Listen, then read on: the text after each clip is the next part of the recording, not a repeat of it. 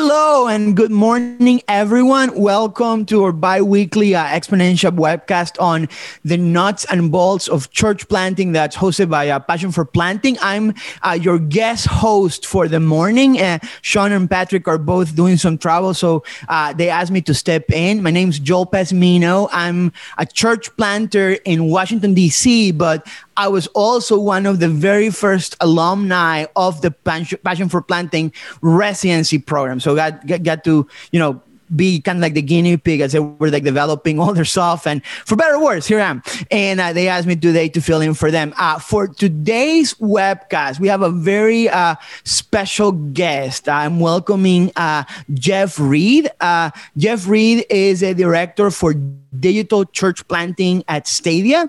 Most importantly, he is the one person in the Western Hemisphere who doesn't like Baby Yoda, and we'll be talking a lot about that during our webinar and how that has to do with his theology and everything else in his life. Um, but but but before we actually uh, jump j- jump into that, I just want to welcome Jeff. Um, uh, when uh, Passion for Planting approached me to his webinar and said, "Hey, you can have any guest to talk about any topic. Who, who would you like to have?" And I said, "Well, actually, I met this guy Jeff." Uh, couple weeks ago at a Zoom pastors hangout, and I think that a lot of the stuff that he's doing around digital church planting is fascinating, and I, I think it's a topic that we've talked a lot about in terms of like big church, how big churches had, you know, done the pivot to digital, but I, I actually think that church planting, this is also particularly important because it has like a whole different set of challenges and, and, and different approaches that to consider. And, and the one person that's looking at that day in, day out, talking to church planters, seeing what's working, what's not working is Jeff. So with that, uh, Jeff, uh, welcome to our webcast. Thank you so much for being with us today. Hey, it's it's it's great to be here. And uh, so everybody else leaves town and, and somehow I show up and I get the third class guy coming in. Exactly. I mean, that's gonna, that's pretty we're much We're going to take shots on Baby Yoda. Like, let, let's much. just gloves yeah, off yeah. and let's go to town. Yeah, next week they're going to have Carey Nieuwhof talking about some fancy things. So yeah. Awesome. Yeah. So yeah, Carey doesn't Carey's not interested in me. So we'll we'll get the uh, the, the planner. No, it's awesome. Yeah. Hey, thanks, Joel. Look, loved hanging out with you a couple weeks ago. Looking forward to this conversation. Yeah, so I mean, uh, before before we actually go into the questions, I want to ask you uh, Like if you had talked, tell me ten, twenty years ago, there's a guy on, on a large national church planting organization that focuses on digital church planting, I would have thought you had two heads. So uh, how do you get into this? What's your passion for it? Like, what, what's your story and how you got involved with, with digital ministry? Yeah, that, that's that's awesome. The irony of twenty years ago. twenty years ago, I, I graduated from college, uh, T C U, degree with radio, T V, film. Uh, and so I, I had this, I've always had this passion to help churches understand technology and, and better utilize it. And and coming out, college degree, December nineteen ninety-nine, trying to figure out what's next after after Y two K, I, I started championing this idea with churches about utilizing digital community and putting churches in digital community. And, and you know what happened in, in the year two thousand? No churches cared. None of them. I'm not surprised. Any, I mean, and yeah, right. This is this is like before, uh, before social media, before Facebook, before MySpace, before smartphones, before webcams. Yeah, this is like the uh, A O L age, right? A, a little, little past A O L, more like the Netscape. Gotcha. Google okay. wasn't a thing. It was Alta Vista. Netscape yeah. was was definitely the browser of choice. And, and so, like, just on, honestly, I, I started a dot com in the dot com era. It was called e believer dot com. And hmm. so created this this digital community web-based. The first online Bible study I taught was uh, in the summer of the year two thousand. I took seventy-five people around the planet through the book of James. Uh, and so we would have discussions via a discussion board, similar to like a Facebook uh, post, uh, where we would talk about chapters of James or ask questions. And we went through, I don't know, probably like an eight to ten week study during the summer of two thousand. I don't know where United Arab Emirates is. I'm going to open confession here. Uh, but I had three people from the U A E in this Bible study. So it was global reach. It was highly successful.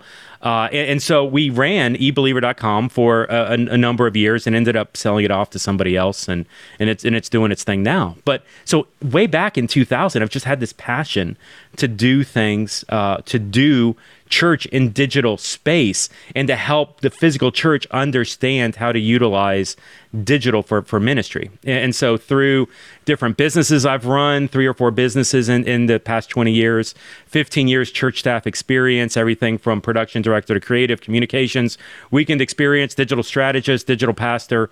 Like it's it's all been centered around helping churches uh, understand how to better utilize digital. And, and, and it culminated for me, December twenty-eighth, or excuse me, summer twenty eighteen, I stepped out of a church staff position uh, and basically started my, my fourth business now. It's called um, The Church dot Digital, where we create resources, blogs, blogs, podcasts, um, video streams, and to help churches understand how to be phygital, how to be physical and digital together. Uh, but then also at the same time, how to plant digital-only expressions of church. Never heard of Stadia, uh, really, uh, until the October two thousand nineteen. Uh, and, and I get this call from Greg Nettle, president of Stadia, out of the blue. He's like, Jeff, you don't know who I am. Uh, I'm not sure if you really know who Stadia is, but we want you to fly out to meet with us in Colorado. Uh, this was this was two thousand nineteen. We want to meet with you in Colorado. We want to talk about what a digital only expression of church could look like. And, and I fly out for this meeting. There's C E Os of Fortune five hundred companies in, in this meeting. There's there's church leaders, there's industry leaders, marketplace leaders, there's digital pastors. I, I am by far not the smartest person in the room. And, and and I just, I listened to the three days of how collectively we all had this vision for what a digital-only church could look like, what a church with no physical footprint, no building could be, what the strengths of it could be. And it was awesome. It was an incredible three days. And at the end of it, I, I looked at Greg Nettle, president of Stadia, and I said, hey, you should hire me to be your director of digital church planting so that I can execute on everything you just said, what we said here in this session. And Greg looked at me and said, we want to hire you to be the director of digital church planting to execute on all this. and, and so, yeah, twenty years ago, nobody thought it was valid. Even up until, even, you know, all this was pre-COVID in, in two thousand nineteen with Stadia. My first my first week was in January twenty twenty, two months before COVID actually hit. So there was interest in it, but obviously as a result of the global pandemic, you know, I'm I'm coming out of this maybe looking like Noah a little bit here, saying, "Hey, the storm is coming. The storm is coming for this season." And and now, you know, churches are being very reactionary, trying to, to get it back up. And now, now, hey, it's post-COVID. We're going back to the building. What's the role of this? What's the strength of digital in in, in this new era that we're in, in this new culture, shifted culture that we live in today? So yeah, lots of opportunities and lots of crazy thoughts, uh, but love working with an organization like Stadia in helping established churches, church plants, physical churches, digital churches, all understand how to do digital better for their use case.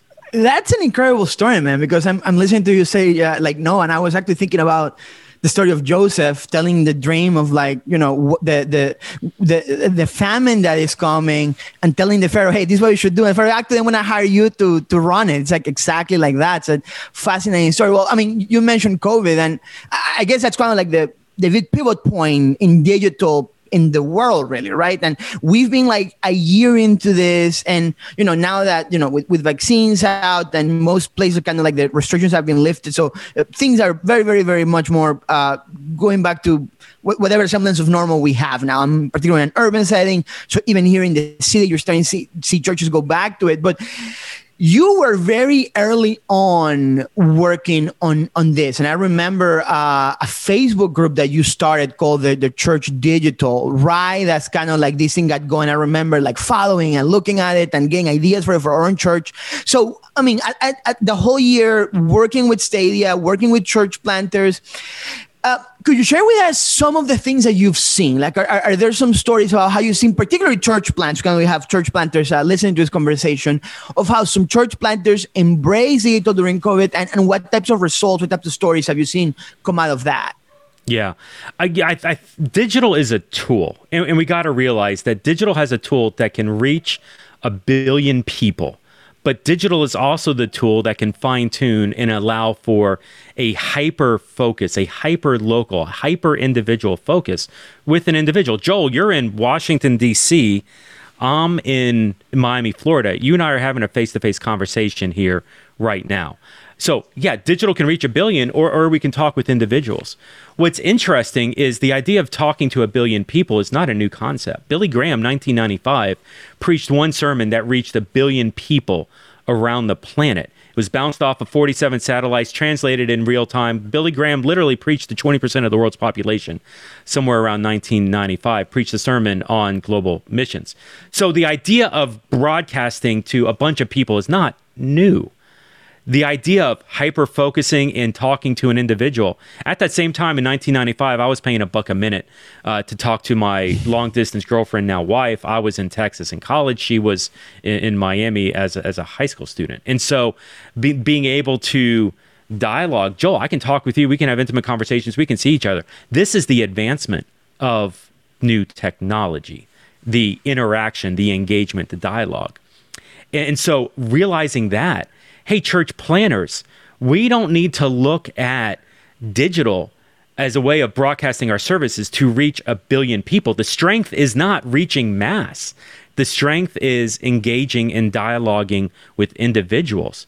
It gets far more into equipping, which leads in towards disciple making, doing this digitally to make it more effective. E- even to build onto that cause, Seth Godin. Now, Seth uh, is one of the top marketing minds in, in America, thought leader in this space, very involved even at the, at the global scale. And, and, and so, by the way, he's not a Christian. And so I, I even hesitate within Exponential here to use this example. But somebody asked Seth Godin, this is like back in, uh, call it early twenty twenty. Hey, Seth, how do I get my message heard around the world? And, and Seth Godin said, a billion people are not going to listen to anything you have to say. Put that in culture to in context to Billy Graham twenty-five mm-hmm. years ago. A billion people would listen to Billy Graham. Today, you can't get a billion people to listen to anything. This culture is so bifurcated, it's so separated, it's so isolated, it's so uh, diversified that a billion people will never agree to it. Uh, and so the idea, uh, Seth Godin says, get smaller groups. one hundred million, probably still too big. ten million, too big. Million, maybe. If you really want to get your message heard around the world, tell the smallest number of people possible. Get them to own an idea. Craft it in a way that it is just for them. And when they own it, get them to tell somebody else. Hmm. And, and so the idea of being effective as, as a church, uh, evangelism, um, is, is centered around disciple making. This comes from the top marketing guy in America right now, mm. who, by the way, is Jewish. He's not Christian. He's mm. describing how Jesus built the early church or created the foundation that would become the church in the book of Acts. And so for small churches who tell me, or church plants, hey, Jeff, I I, I can't afford digital. I, I just want to focus on physical because I can't compete with the Lifeways or with the Life Churches. I can't compete with all these gigas that, that are doing this stuff. Don't. Don't compete with it. If if all you're doing is broadcast, this is this is going to be controversial. If the only thing you're doing is broadcasting your service digital, stop. Focus more on engagement. Figure out how to create disciples who create disciples, disciple making, multiplication. Figure out how to do that digitally. By the way, we're, we're finding, uh, Rob Wagner had a conversation with him just recently, K C Underground. Hey, Jeff, do you know that when we do discipleship digitally, our people actually want to go through it quicker? Instead of just meeting once a week physically, our people are open to meeting twice a week. They want to have these conversations mm. more often because it's easier to engage in phys- in digital space than it is in physical space. I don't have to commute. I don't have to worry about where my kids are. I can just jump in front of a camera and have a conversation. I've got the camera in my pocket. They want to meet twice. They're able to go through this much quicker.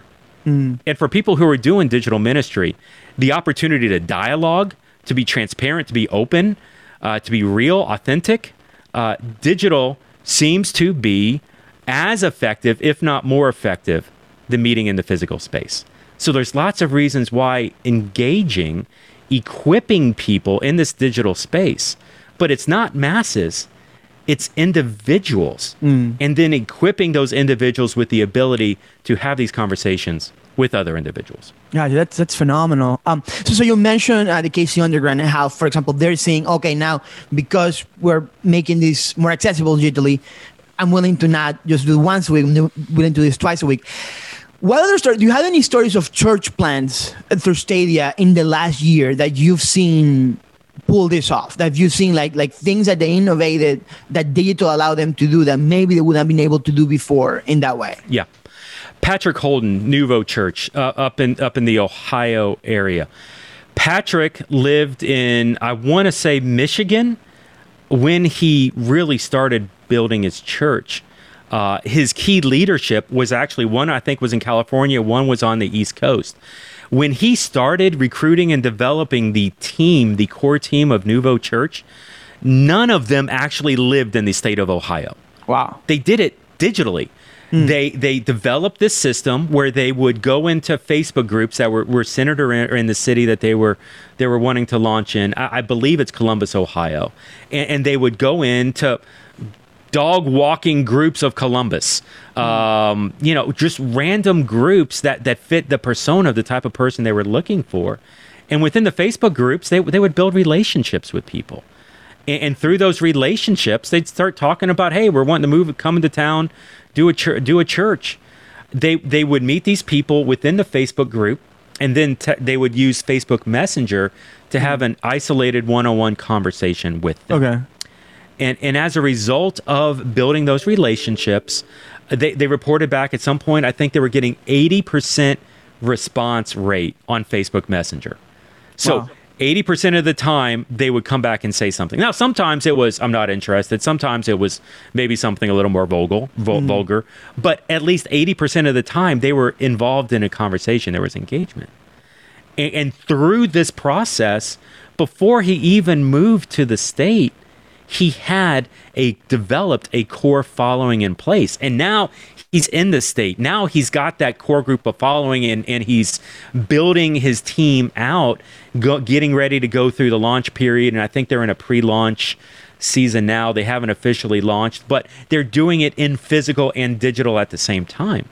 But once again, meeting people, doing it digitally, do it. There's ways mm. to building those relationships, equipping them with information. You can do it in digital space. That's that's, that's what digital is designed to do. Yeah, no, that's great. That's great. And I think I think that leads to the next question I wanted to ask you is, um, one trend that I noticed is at the beginning everybody had to basically embrace digital because you had no other choice, right? And you're right. Like at the beginning, most people thought about digital mostly as recording your sermon, right? Recording your service and, and putting it out there. Some people did like Zoom groups at the beginning, and, and that was a thing. And then kind of like, as the restrictions have lifted, you know, most churches are kind of like going back to, to do things in person. And one trend that I've noticed among some church planters particularly is, man, that was so much extra work that I had to do. I'm just so glad it's over and I can kind of like go back to doing things in person. And it's almost like there's this tendency I, I feel to like drop it. So now, now that things are going back to normal, kind of like, okay, digital work for that time because of the need that we have. Let's forget about it and let's go back to just status quo, how we're thinking, doing doing things before. And and my my personal perception, I would love to know your your thoughts on this, is that I don't necessarily think that the digital shift, I mean, the digital shift was accelerated because of COVID, but I think that it was going to happen eventually. Like you're talking about having this meeting with, you know, these these big C E Os and big church leaders, like before we even knew it was going to happen this year. Um, so, so my question to you would be: A, do you think this is true that that that things have fundamentally changed and we're not really going back to how things were before, whatever that means? But how do you think now that church plants, if that's true, are going to have to include and consider the tools that the digital ministry offer them yeah. since the very beginning? And I love the story that you told because the story kind of like about that, right? Like a guy, before he even launches, before he's living in the state, he's already using the tools uh, that digital gives him. Uh, so, so, so how do you think that's that's going to change moving forward for church planters? Yeah, the, the reality is something has to change. I mean, even if we just look at the church planting, what was it? seventy percent success rate over three years was the average um, of, of church plants. Like a lot of them were, were struggling in this season. I, in, in my own life, I can tell you of a friend of mine who moved down from another state down here to Miami, Florida, to plant a church. He came down here. The first service, he had two hundred fifty people show up for a church plant here in Miami, Florida. Everybody was excited. This is great. Week two, he had one hundred fifty. Week three, he had seventy-five. Week four, he had fifty. Six months down the road, eight months down the road, he shut down that church. It was sixteen people. It was a house church at that point. And along the way, he had spent somewhere close to three hundred thousand dollars mm. to to get this fifteen people house church running. Um, mm. Now, and and so there there there's faults and there's flaws in and how we're doing this pre pre COVID, even outside of the church planning realm. If we look at statistically how the church is, is perceived and what that's been over the past, I don't know, twenty years, like things have been trending down for a while. Uh, we're, we're hearing uh, different reports coming out. Barna is talking about only twenty-five percent of Americans at this point are, are actively involved in church. That's a steady decline over the past decade. Uh, Pew has talked about, I believe, where we're seeing actually a forty-five or no, excuse me, a forty-nine percent engagement in organized religion, not just Christianity, but all religions here in in, in America, and, and so. Uh, and that's another steady decline. And, and so when when when I hear people, hey, we want to go back to the building. It was so great in the building. Honestly, it feels a little bit like, I, I don't know, this, forgive me out of context, the Israelites mm-hmm. who are saying, hey, let's go back to Egypt. Mm-hmm. Man, we were getting three square meals a day. Let's it was it was great. This is the golden age. Let's let's do that. Let's not wander here trying to get to the promised land. Let's go back to what we were comfortable with. No, I, I'm not saying that every church needs to be digital only, but I'm saying that there are strengths and there's opportunities to complement what's being done physically with what's happening in digital ministry. And, and so the idea of doing an intentional discipleship, an intentional multiplication strategy, which, by the way, was the weakness of the church February twenty twenty. Maybe your church was the one church that had it figured out, so forgive me if I'm overstating, but the majority of churches did not have a disciple making, did not have a multiplication strategy in place. Uh, and, and so the ability to complement something like that digitally with what's happening in, in your physical space, if if you are turning your back and saying, hey, I want to just go back to the building, and I've had these conversations, I, I want to cut off what's happening. You, we're we're focusing on one method that is going to struggle, and and we need to figure out how to adapt, and, and let's yeah. let's even just talk about this uh evangelism uh mm. The majority of our physical church services over the past decade, the purpose of the large gathering has been centered around evangelism. Make it easy for people to come in. Some churches may be different, but the majority of churches are utilizing evangelism in context of the large gathering. Eighty percent of people cold to Christ, we know this from Barna two thousand twenty, eighty percent of people cold to Christ are not interested in a physical or a digital worship service. Mm. If they have spiritual questions, they're not going to go to the large gathering. They're not mm. interested. Where are they going to go? Half of them are going to go talk to their friends that they think mm. can answer those spiritual questions. So disciple making is important. The other half of them are going to go to Google. They're mm. going to go to YouTube. Yeah. And they're going to ask a computer how to answer the spiritual questions, what the answer to the spiritual questions are. And if our content is not set up in such a way on these uh, in these systems so that the algorithms can find us, then we actually are not answering people's spiritual questions because we're doing it in a place where people are not looking for those answers. Yeah, I remember uh, hearing, I think it was um, the guy that used to do uh, digital content for North Point.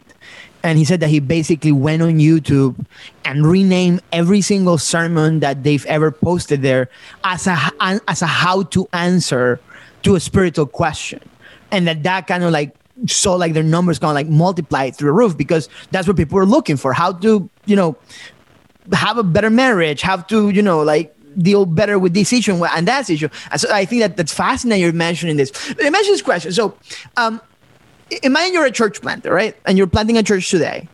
Um, how are there any particular like things from what you've seen and the church planters you're talking to, like things that you would do digitally right now before you launch your church? And let's assume you're also going to have like a physical service and, and and whatnot. What are digital things that you would do before you launch, and then maybe like.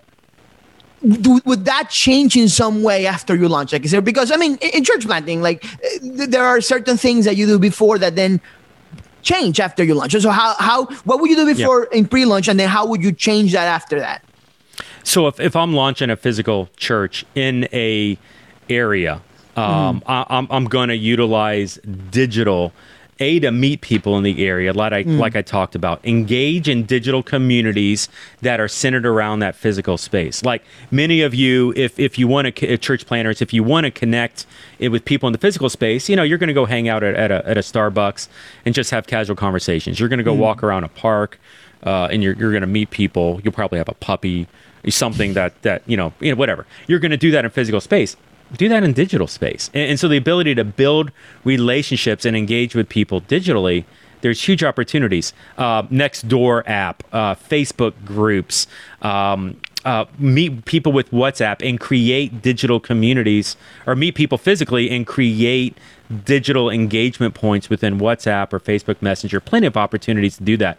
Maybe even hyper-focusing ad campaigns in, in Facebook to, to meet within certain areas. And so you can utilize, um, even virally, to do this. Uh, YouTube, creating content on YouTube and making it public and making it aware that connects with people in those areas. Um, We use the term phygital because we are physical beings and we are digital beings. And at this point, I've got a physical address, I have a physical entity, and I've got digital avatars. I've got profiles in Facebook, mm-hmm. and Instagram, and LinkedIn, and Twitter, and oh my gosh, so many different platforms at this point. And so planters, we need to be engaging and dialoguing and meeting people in yeah. both spaces, mm-hmm. whether we're pointing towards a physical expression of church or a digital. Now, as you're launching, which is a great question, and, and beyond, the average response of a church planter is, I need to figure out how to stream our services. And there's a lot of effort into, do I need to buy the right production gear, streaming, you know, and, and, and I'm overextending myself on the audio, video, lighting side to make that look good. When in mm-hmm. fact, you know, I mean... Uh, maybe you're a church of fifty people, one hundred people, one hundred fifty people, and and and honestly, the amount of money you're spending on the streaming aspects is not paying off long term. Mm. You know, it's it's funny. Uh, one of the things that we were talking about off air is I've, I've got a really nice rig, just kind of video mm. set up here. In, in the grand scheme of things, I probably spent a couple thousand dollars mm. uh, to be able to set this up. I'm in my guest bedroom. There, there's a yeah. there's a bed. Right on the other side of this wall is my bedroom. I, I've, mm. I've got a couple lights up here. I got a camera. I got a mic. Mm. I mean, yeah, I spent two K. But but at the end of this, this is a very simple setup to be able to pre-record, mm. to be able to stream, to be able to engage with people differently than what would be in the physical space. Mm.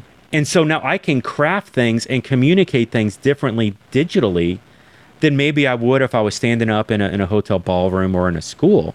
And it, and it looks different. It's a higher quality than what I could probably get if I was doing a service out of that school cafetorium, or even the church plant that I'm active with here in Miami, mm-hmm. where it's meeting in a theater. Mm-hmm. And, and so the ability to, to create stuff at, that looks good, but then at the same time, I'm able to point my words towards a digital audience mm. that may be looking for different connection points than what a physical audience is. Now, some people would say, oh my gosh, now you're working with two different audiences. Maybe. What I really think I'm doing is diversifying. Mm-hmm. I'm able to work with a digital type of person. I'm able to do ministry with a digital type of person. I'm also able to do ministry with a physical person. And, and as we can try to connect those together, keep it separated, there's huge opportunities to now do more ministry with more people than if I was just singularly focusing on a physical-only approach. Mm. Well, let me ask you a follow-up to that. Uh, I love what you said, that you're, um, you know, you're, you're you're diversifying your audience, so to speak, right? Like you have like this digital type of audience that, that's focused on digital things, and then you also have your your, your physical audience. Beyond like the, the technological differences in interaction, is there a different approach to both groups of people? Like like do you? Whether that is like the, the types of conversations that you're having, or, or the amount of like interaction, like, like do, do you con- do you think of these two ministry pops, so to speak, in different ways, or it's just kind of like it's the same thing and it's just like a different platform for interaction? Yeah. Um, so it, it depends upon the platform, and it's funny. I'm seeing a, a question popping up within chat uh, about different communications platforms that are out there. So if if you're doing ministry on a platform like Facebook.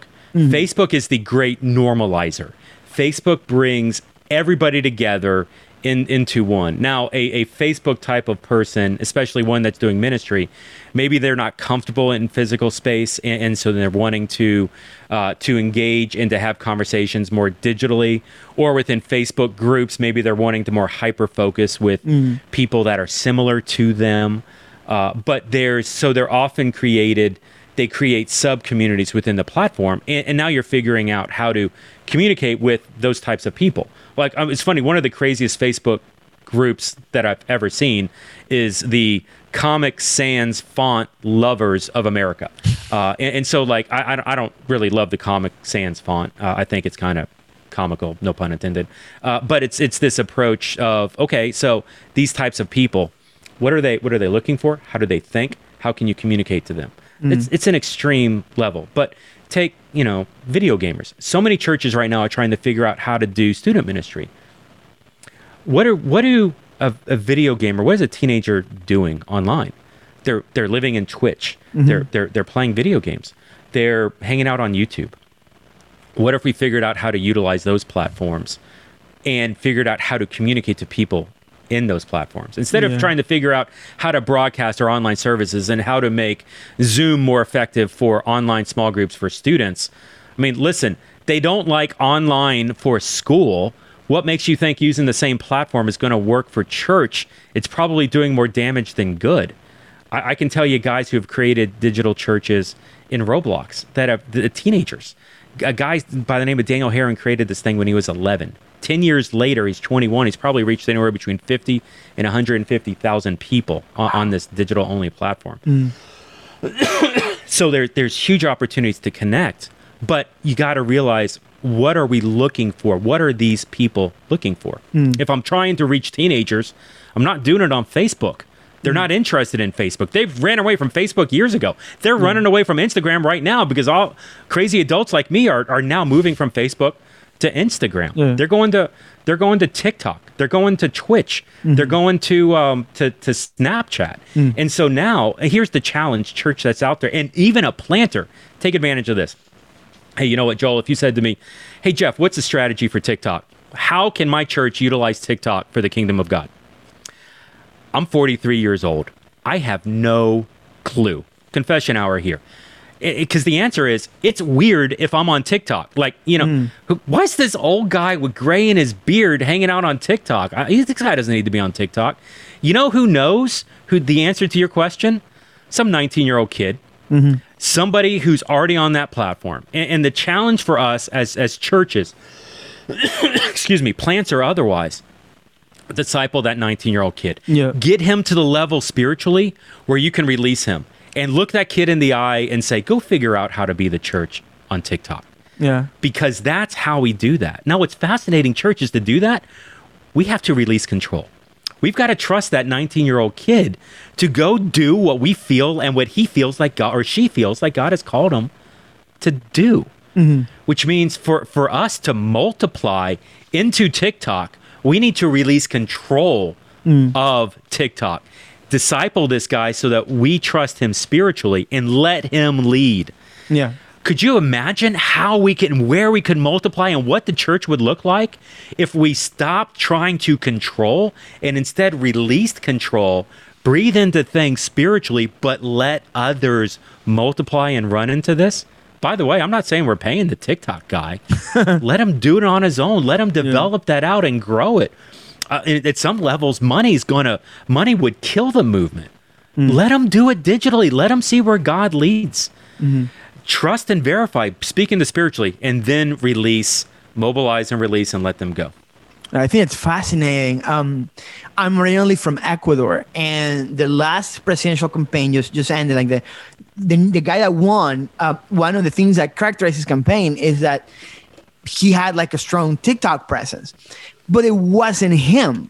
It was his son-in-law that's like in his mid-twenties. And he was kind of like his spokesperson on TikTok, and he would do all these things. And he became very popular with young people, even though he's like, you know, an older banker guy that, that you yeah. would never think is there. Why? Because he's trusting the next generation to kind of like, you know, take, take up take, take up the, the, the mantle and do that. I think it's fascinating because one of the interesting things about technology is that normally technology is kind of like the domain of the younger generations. They're the ones that kind of like were digital natives and grew up in that. And, and, and that's also one of the things that I've seen fascinating, how this last year, in a way, like, you know, there were kids that this was their life already. Like, they were already on their phones all the time and engaged in that. And it's kind of like became like an, an, an easier thing to do. Um, I have a question for you. Um, So, and you mentioned a little bit about this earlier on. You told this story about, you know, how this church planter uh, started via Facebook to build community and connect with people even before moving to the place where he was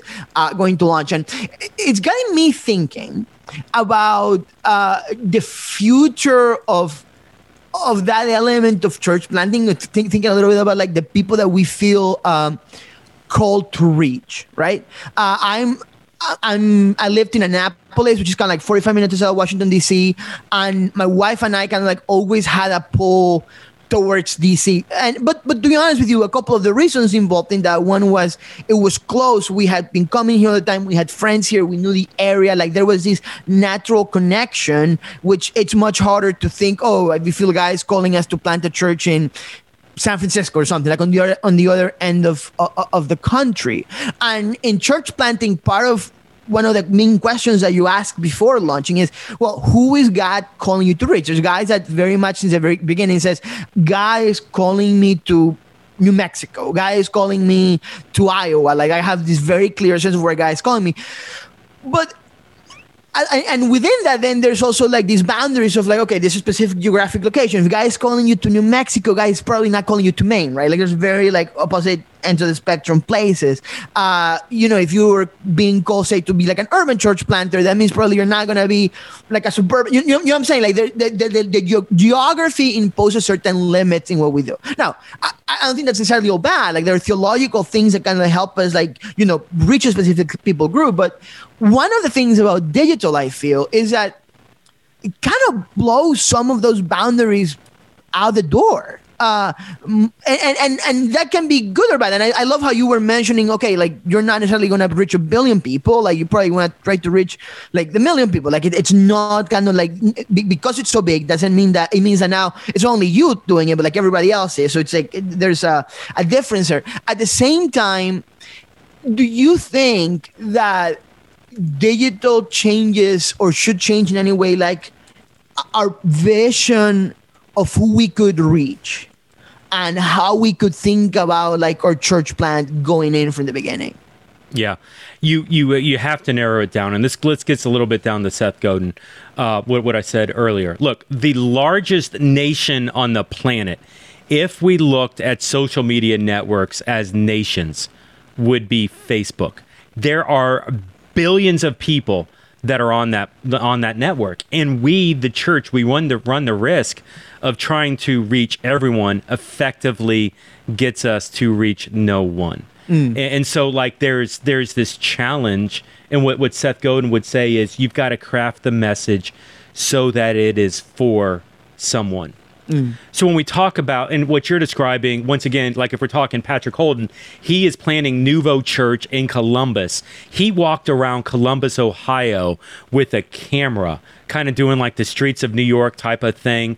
And this is where he fell in love with Columbus, Ohio. Mm. His heart is for Columbus because he met the people. And I can, I can remember him saying over the course of a weekend, he and his wife walking around the streets of Columbus had a hundred conversations with people. And I'm pretty sure ninety-eight to ninety-nine of those one hundred people were agnostics or atheists. There, I think there was only one or two Christians that he met within Columbus, and his heart broke for those people. Mm. I think there's an opportunity for us in digital space.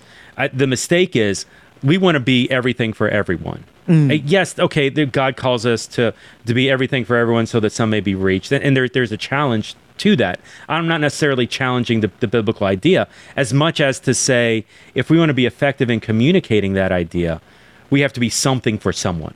Mm. And, and this is where we, we fine-tune in. We find that passion, we find that love, not for the billions that are on Facebook, but for this niche, for this niche, if that's the way that you say it, for this smaller group of audience, and, and that we can fine-tune the conversation for yeah. them and craft yeah. it in such a way. So if you're if you're a physical church plant and, and you're and you're one, you know, in Stadia we talk about the ninety-nine and then the one. The ninety-nine are the Christians we have, but we're going after that one, that one lost sheep, and, and focusing on that. And so if the one that you're focusing on is young professionals within Columbus, Ohio, or or maybe it's uh, New Mexico, and you're going after your one is really the Hispanic culture uh, isolated. Listen, I, I I can tell you, I've, I've we've got a planner we're working with with Stadia, who's a first generation uh, Nigerian refugee, and and the church that he's developing, the one he's going after,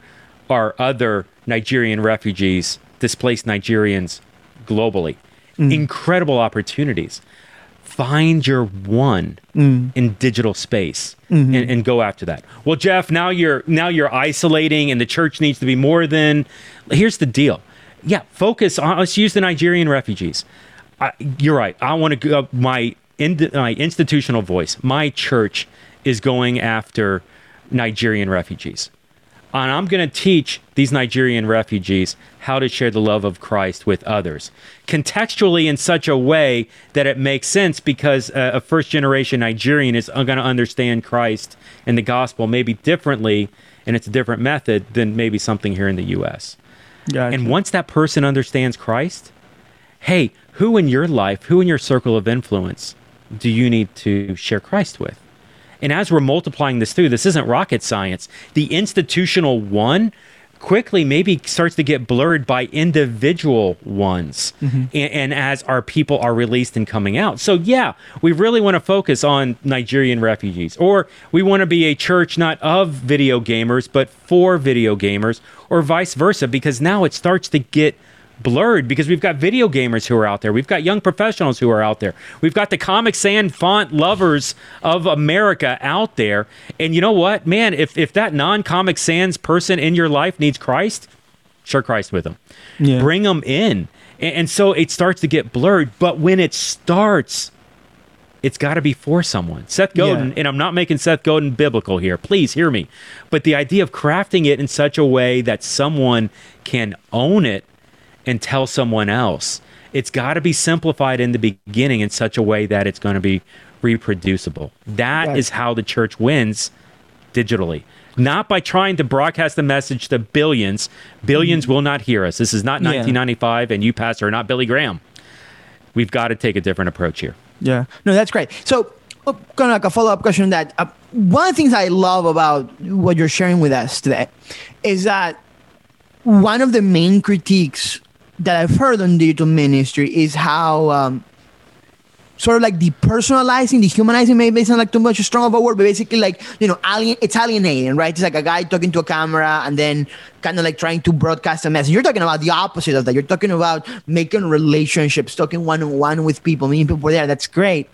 And on one hand, I, will ha- I my natural question would be, well, is there a moment, or how do you see those relationships that are digital only eventually becoming, you know, in-person, physical relationships? Is there kind of like a process of people that you're in Columbus, Ohio, and you're what maybe you're kind of engaging with the church online, and at some point, is is it always a goal that at some point that person will step into your service and connect with your people and, you know, be part of like physical community? But on the other hand of that, one of the things I also saw during this past year is um, basically what we would call like digital churches, that people that were like, we don't have a building, where we're like, we're like, we're trying to reach video gamers all over the world, but it's specifically to video gamers. We're kind of like, if you're on Twitch, you can connect with us, right? And and then like in-person meetings would look different than that. So, so I guess on one hand, how do you see that? Is there always this move from digital to physical in terms of like connecting with people? But then also maybe if you want to share a little bit briefly, what are your thoughts on like digital only churches? Are, are yeah. these kind of like a long-term thing, or do you think that at some point they have to transition to some sort of like in-person physical community? Yeah. Um, I look at digital community. And I believe that digital community is a community worthy of a church. Mm-hmm. I think that there are people on this planet that can look at digital community. They see that's where their friends are. That's where their, their community is. Can these people engage in physical space? Yes. Can these people engage in digital space at that same level, if even more effectively? Yes. Mm. Uh, I've I've had conversations with people on Zoom where I'm staring them eye to eye and it's entirely awkward. Mm. I go into virtual reality with them where they're more comfortable because mm. that's where they spend their time, and it's night and day. Like mm. it's a completely separate person because they're more comfortable than in their environment than even, listen, a- am I saying that it's, it's, is there maybe a psychological issue? Is there maybe a, is, is there a tick, or is there something that maybe needs to be looked at and addressed? Maybe. But I think there's, there's opposites towards that. I think that we just look at community different in digital space. Now is, and the year is twenty twenty-one. Is everybody on the planet going to buy into that idea? No. Is enough people going to buy into that to make it okay, to make it worthwhile, to make it effective for us as a church? Yes. Mm. Uh, so am I advising you, church out there, physical pastor, to one hundred percent change your church to a digital-only expression? No, I'm not. I'm not doing that. Not in twenty twenty-one. Uh, what I would say is I think that the pendulum is shifting, and it's going to continue to shift. The pendulum, mm. by the way, didn't start with COVID. The pendulum was already shifting pre-COVID. COVID just accelerated it. And, and I think we're coming more and more to this idea of acceptance. Yeah. Uh, it you know, for now, I think it's cool. It's cutting edge. I think there's going to be a time where it's going to be cool. And I think there's going to be a time where it's far more cutting uh, commonplace. It's going to be far more accepted in, in, in, the, in the years to come. The challenge for, for you, pastor, out there, maybe there's a maybe there's somebody, I mean, we we're talking about this nineteen-year-old kid doing the TikTok thing. Maybe you've got somebody in your church that would run into this, that would love to be challenged to do something like this in a digital-only expression. Maybe you've got somebody like Daniel Heron that is is a is a Roblox kid, uh, mm-hmm. that that's passionate about it. Shoot, my own kids, uh, my my son's playing. On honest to God, he's playing Roblox right now. He's probably been doing it for five hours. He woke up about seven o'clock mm. Eastern, and, and so m- maybe there's an opportunity to disciple and challenge kids, people, to utilize digital tools in ways that don't work in physical space. Maybe there are people disconnected in serving, disconnected in ministry in physical space that would be more apt to doing things digitally.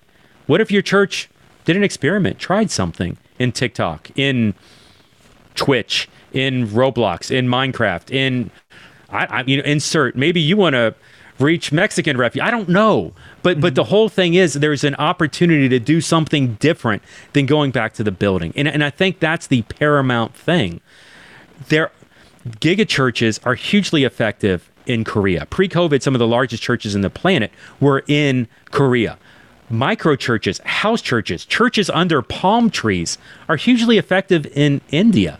The amount of multiplication that we see of churches at the micro level has, has revolutionized. I have friends that have been kicked out of India, their passports removed because they were so effective in planting mm. micro churches. And, and so, but to say that a giga church is more effective than a micro church, or that one model is better than the other, is crazy. Yeah. We're not, we're not God. We don't have that authority. I, listen, I, that'll be the first question I ask. God, what did you actually envision the church to be? Mm-hmm. And where did we get it wrong? Yeah. But while we don't know, let's take advantage of every option we have, even if that means, hey, you know what? Yeah, let's be the church in digital space. Let's use it not to broadcast our message, not to create consumers of content, but to relationally develop disciple makers who are on mission to create other disciple makers who are on mission to create other disciple makers. Yeah.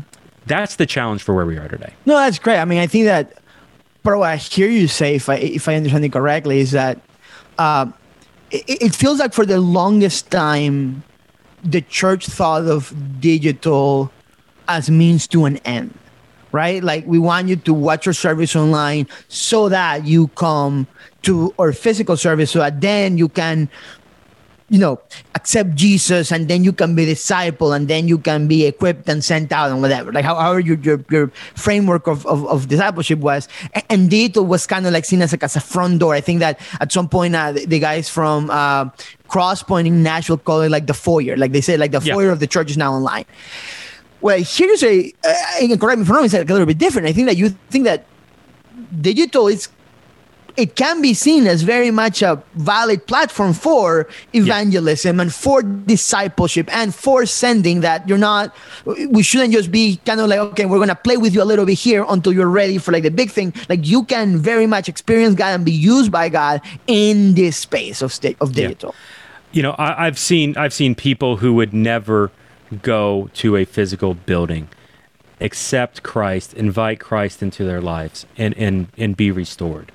I, I've, I and so to say that I'm trying to drive people to a physical building devalues the life change mm-hmm. that we're already seeing happen in digital only space. Mm-hmm. You know, and, and I would even go back, uh, Henry Blackaby, Experiencing God, nineteen seventy-seven. This quote was actually written before I was born. Um, look and see where God is moving, and, and pray about joining him in his work.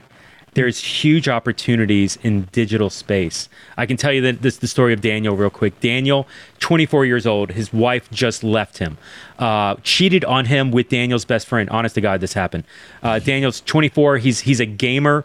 He likes playing board games. He listens to a podcast, and through that podcast, he gets connected with Lux Digital Church. Mark Lutz is the lead pastor, one of one of Stadia's planners for this. Now, Daniel.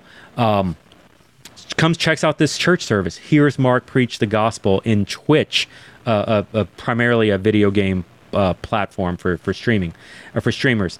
And, and through this message, Daniel starts asking spiritual questions about what's going on in his life. It's been ten years since Daniel set foot in a physical building. On his bookshelf, there is a Holy Bible, there is a Satanic Verses, and there is a Quran. This guy is spiritually searching and looking for something.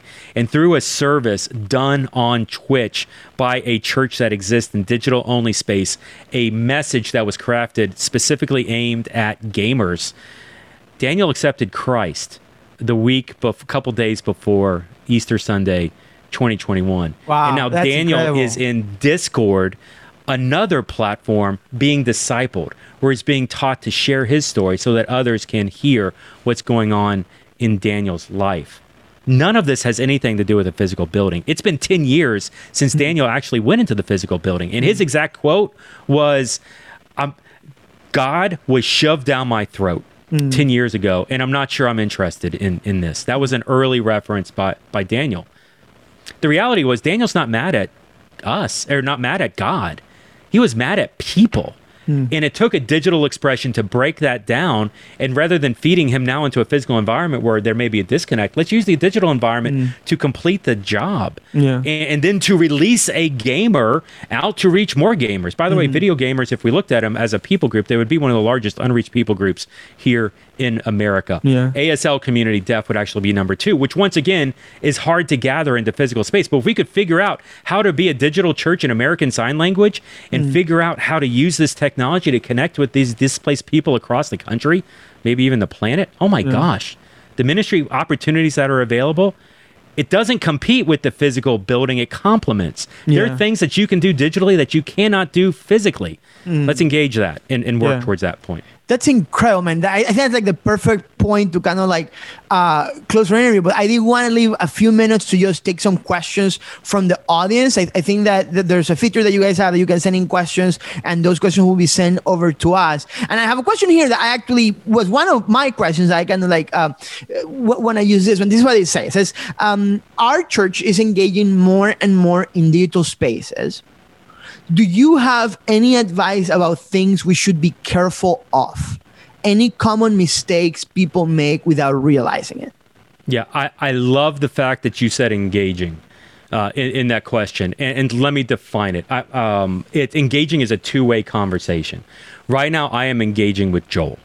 Um, if I'm not talking with Joel, uh, and, and like Joel's not in, and, and I'm doing like a lecture, a, a sermon, like your typical Sunday morning, the preacher is not engaging with people. He's not engaging in a two-way conversation. He's having a one-way broadcast.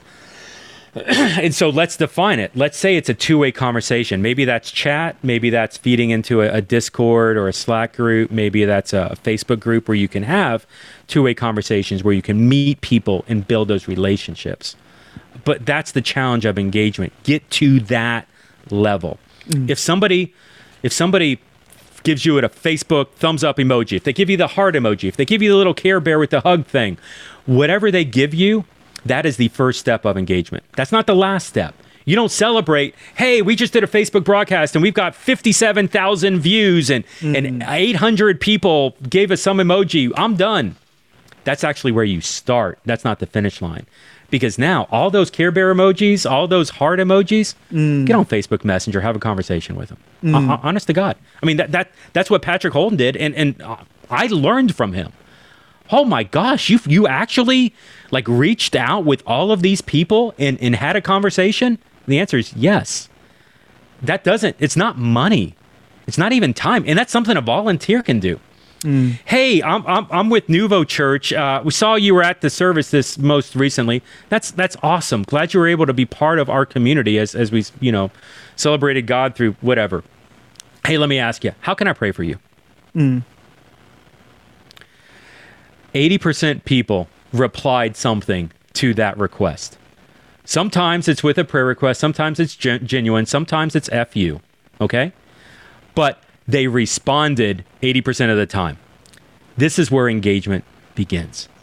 Gotcha. You know, and I I, I, I threw in the link, and there's a blog on John six, or on my on my website, The Church Digital. There's a blog on on John six where Jesus is actually feeding. It's one of the feedings of the thousands. There's a bunch of pastors in the room. I don't need to preach this.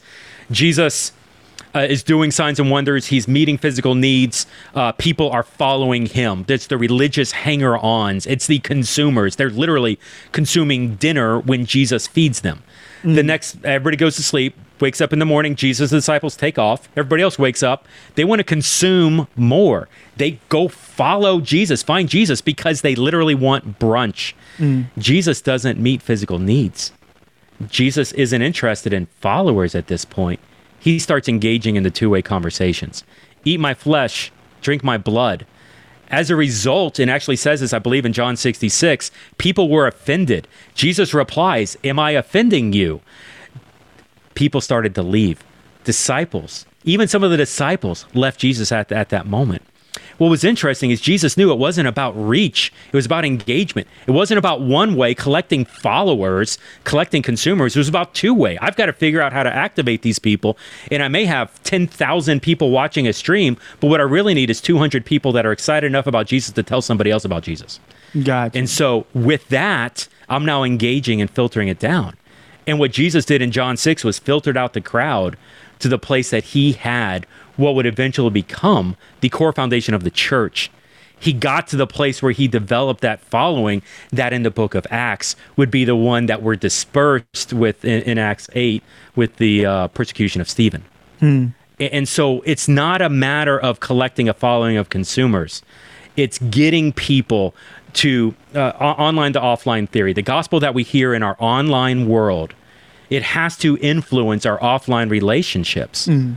Otherwise, all we are doing is consuming a product. We, mm. the church, I, I don't want somebody listening to my podcast just because, oh, great, I got another follower. I've got another fanboy. I, I, it's, it's not about that. Mm. I need to get that person activated in physical space, in digital space. Mm. And that's the standard that we should be doing with the, the engagement.